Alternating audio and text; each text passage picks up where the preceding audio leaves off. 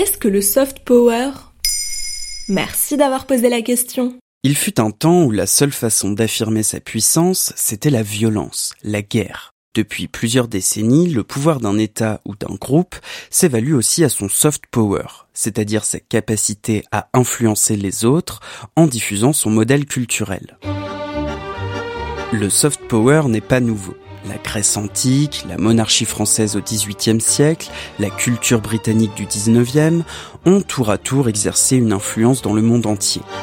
Mais c'est en 1990 que le concept de soft power, puissance douce en français, est développé par Joseph Nye, un professeur de relations internationales. Pour lui, la mondialisation ne permet plus d'utiliser seulement la contrainte militaire, autrement dit le hard power. Depuis la fin de la guerre froide, son pays, les États-Unis, l'a compris et exerce une nouvelle forme de pouvoir très efficace qui repose sur sa capacité à séduire et persuader les autres. Ce soft power s'applique aux États, mais aussi aux institutions internationales, aux ONG, aux entreprises ou aux mouvements citoyens.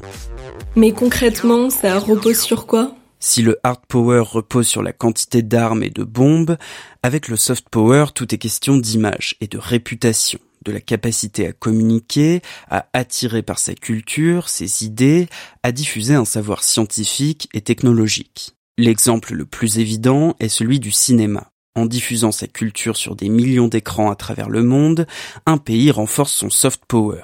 Et à ce jeu-là, les États-Unis ont un train d'avance avec Hollywood et maintenant Netflix. Donc les États-Unis sont les kings du soft power? Ils l'ont été, mais ça fait plusieurs années que leur hégémonie est bousculée. Le cabinet de conseil stratégique Portland fait un classement des pays selon leur soft power. En 2019, l'Allemagne arrive en troisième position, après le Royaume-Uni, et puis, en première position, la France. Ah bon? Et ça ressemble à quoi le soft power français? Alors difficile de faire une liste exhaustive, mais on peut citer les alliances françaises qui promeuvent la langue et la culture française partout à travers le monde, une culture protégée des règles du libre-échange grâce à l'exception culturelle française, ou encore le fait que le pays soit le plus visité au monde. Des pays d'Asie tirent aussi leur épingle du jeu en termes de soft power, notamment le Japon avec sa culture florissante ou la Corée du Sud, dont la K-pop est un phénomène mondial. La Chine cherche à développer cette forme de puissance depuis plus de 30 ans en investissant des milliards à l'étranger, notamment en Afrique subsaharienne.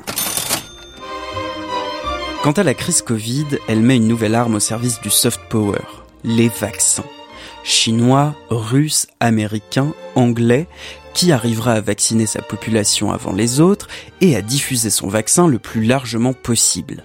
Les combats à coups de seringue ne font que commencer. Voilà ce qu'est le soft power.